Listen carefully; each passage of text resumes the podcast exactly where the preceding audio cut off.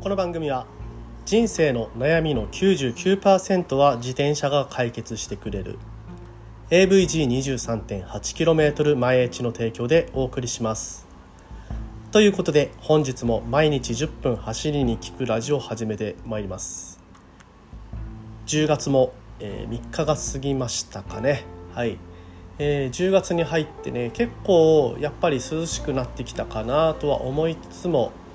え、沖縄地方ね日が照る日は、えー、なかなかねまだまだ日焼けするのかなという、え感じでもあります。まあね外に出て自転車に乗る際は、まあ、10月になったとはいええ日焼けには気をつけていただければというふうに、え思っております。まああの朝夕ね結構冷え込んだりしますので走りに行く際はまあ夜に、えー、夕方以降暗くなってしまうことが想定される場合はちょっとね羽織るものを持っていくのがいいのかなというような気候になってきてますね。いや走るには本当にいい時期になってきたと思います。雨も少なくてね、えー、もう台風とかもね、えー、もうそろそろ来ない時期かなというふうに、え思っておりますのでねこれからね自転車楽しんでいきましょう。それでは今日も本編いきましょう。Take it out.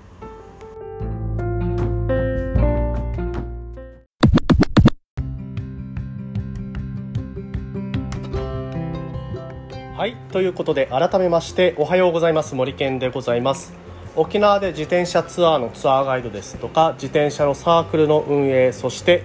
AT ツアーのコーディネーターとして活動しております。ということでですね本日も毎日10分走りに聞くラジオ本編と参ります、えー、今日はですね海外の,、まあ、あのサイトでロードバイクアクションっていうねサイトがございましてまあ、そこでねちょっと面白い記事を見つけましたのでそれを皆さんに紹介してみたいと思います、えー、皆さんね普段普段、えー、まあ、自転車に乗ってで、まあ、集団で走る時ね先頭交代とかねあるあの俗に言うトレインですね。トレインを組んで走ったことってありますでしょうか？まあがっつりね練習をしてる方はもちろんねそのトレインの練習とかね、えー、周りとのコミュニケーションによってえー、その速度を維持するスピードを維持するっていうことをやったりっていうのをすると思うんですけれどもなかなかねその初心者、えー、始めたばっかりの人ですとかレースにあんまり出たことない人属しているチームがレースのチームではないという方に関してはねちょっとこのトレインというのはハードルが高いのかなというふうに思ったりします。で、まあ、実際ねそのトレインの中えー、まあ普通にねグループライドをやる中趣味でのグループライドですね、えー、競技ではなくて。それを、えー、やる中でもやっぱりねトレインを組むこと、えー、もうペースラインっていう風にねこの、えー、記事では言ってますけどこのペースラインをきれいに作ることによって得られることっていうのはとても大きいよという話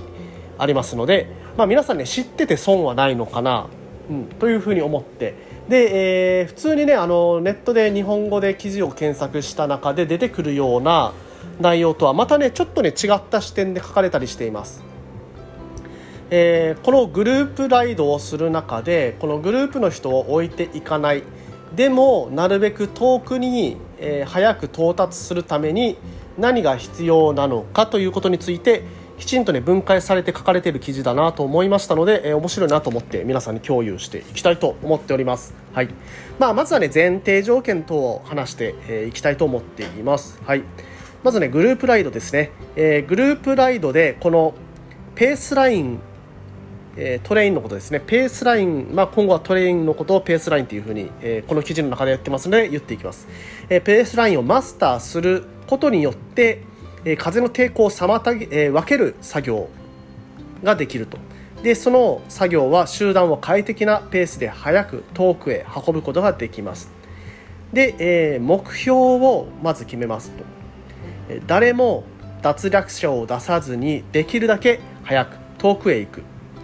でこのできるだけ早く遠くへ行くそして誰も脱落者を出さないということに何が必要なのかというとずさんなペースラインをよりスムーズでそして、え、このペースラインに乗っている人全員が怖くないようなものにすることが必要だというふうに語られています。えっとですね、ちょっとね、これね、あの、英語の記事なので、えー、ちょっと翻訳にねぶっ込んでそれで翻訳したのを読んでいきますというかまあ一回読み込んでで私なりに解釈してるところもありますので、まあ、実際のね和訳とはちょっと違うところが出てくるかもしれませんが、まあね、それもちょっと合わせてね、えー、いろいろ考えながら聞いていただければと思います。で、えー、このね、えー、ペースラインをマスターするために知っておくべき7つのことがありますということでね、えこの7つのことについてこれから話していきます。まず1つ目まず1つ目ですね。地形を意識する。地形。地形といってもいろいろありますよね。上り坂下り坂とかね平坦とかね。はい。で、えー、地形を意識するというのはどういうことかというと上りで上りでねあの平坦が得意な人スプリンタータイプの人この人を潰すと平坦で、まあ、いざ平坦になると平坦で引いてくれる人っていうのはいなくなりますよ。これ知っといてください。で逆もまたしかり。平坦で上りが得意な人にさっきの上りでよくもやってくれたなっつって、えー、もうねめちゃくちゃ回してその平坦で、えー、上りの人を置いていっちゃう。そんなことをするといざ上りになった時に引いてくれる人がいなくなりますよ。まずはこれを意識してくださいと、はい、いうふうに言われています、えー、続いてまあサクサクいってきますね。2つ目。えー、先頭から後ろに回る時、まあ、先頭交代をする時にどうすればラインに戻れるか。自分がねどうすればラインに戻ることができるのかっていう、えー、ことを把握しておくと。これはどういうことかというと例えばスプリンターの人ね。スプリンターの人はこう先頭から、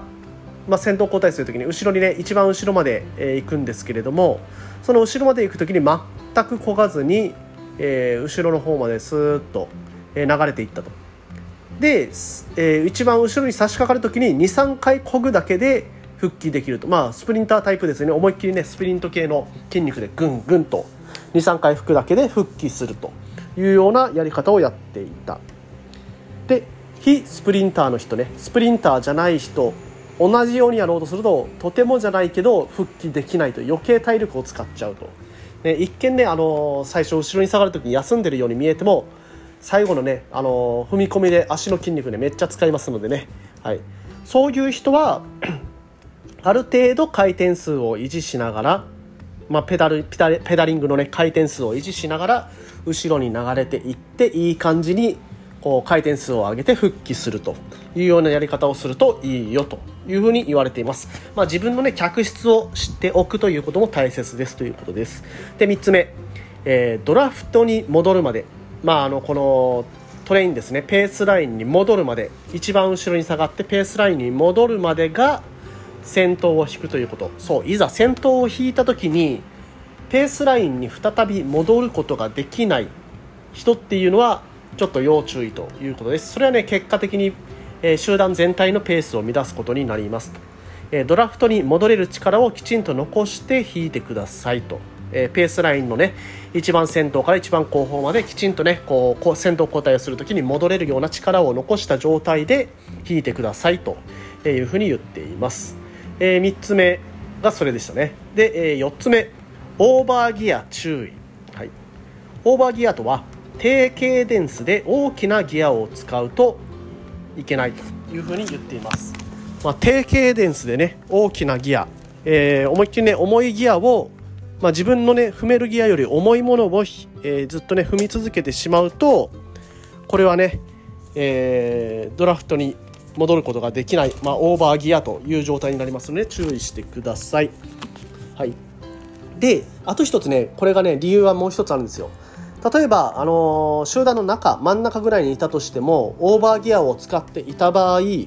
この集団の中っていうのは細かいギア変速でえ本当にね前と後ろの人のね間をこう保ったり、えー、細かい速度変変速に対応したりとか、えー、そういうことをしていきます。ですのでねその集団の中を乱す可能性が高くなってしまうということでオーバーギア注意でございます。はい、で、えー、5つ目。先頭の先頭を引く長さを標準化しないと、はい。まあ、このね集団の目標っていうのはスピードの維持。そして、まああのみんなの、ね、体力を温存してなるべく遠くまで行くことですので、まあ、例えばね向かい風は先頭の時間を短くする。先頭の人は向かい風の時は先頭の時間を短くする。で追い風の時は先頭の時間は長くなってもいいよというようにまあねあの柔軟に対応することがこういうグループライドでは必要になりますよというふうに、え言っております。で6つ目ですね。列の2番目がラインのコントロールをすると。えー、2番目の人はですね先頭も見えるし後ろも見えるんですね。ですので先頭の人が右に寄ればいいか左に寄ればいいか。で、えー、あとね後ろの、えー、状況も合わせてこれを先頭に伝えて、まあ、先頭の人にねラインコントロールをしてもらうというふうに、えー、まあ、実際はね2番目がコントロールしてくださいというような話でございます。で最後ね7つ目。先頭をスキップしたい時はえリカバリー、まあ、後ろに戻ってくるね先頭から先頭交代して後ろに戻ってくる人に声をかけると。で、えー、これはですね集団と自分が離れてしまいそう、まあ、中盤ぐらいにいたり後ろにいたりした時に先頭と離れそうな時はこの前から戻ってくるリカバリーラインの人に一つ前に入ってもらってギャップを埋めてもらうというのもテクニックとしてありますというふうに言われています。まあね、この、えー、この集団この方がね所属している集団の中ではそれをね、えー、行う時には「イン」あの私の前に入って「in」っていうふうに言って、えー、やっていたようでございます。ということでねまああの本当にねあのレースとかも、えー、ガチガチやってる人の、まあ、話でございまして、まあ、本当にねえー、ためになる話ばっかりだなというふうに、えー、思って読んでいました、まあ、皆さんねあの集団で走ったりする時こういうことちょっとね意識してみると変わるかもしれませんので、えー、ちょっとね頭の片隅に入れておいてみるといいかもしれません。ということで毎日10分走りに行くラジオではこういったような自転車に関する Tips 等を毎日10分話しております。まあ、今日の話ね面白かったなとか役に立ちそうだなというふうに思った方は是非ともねフォローしていただいてまた聞いていただければというふうに思っております。まあ、それでは皆さんまた明日もお会いしましょう。それでは皆さん今日も気をつけていってらっしゃい。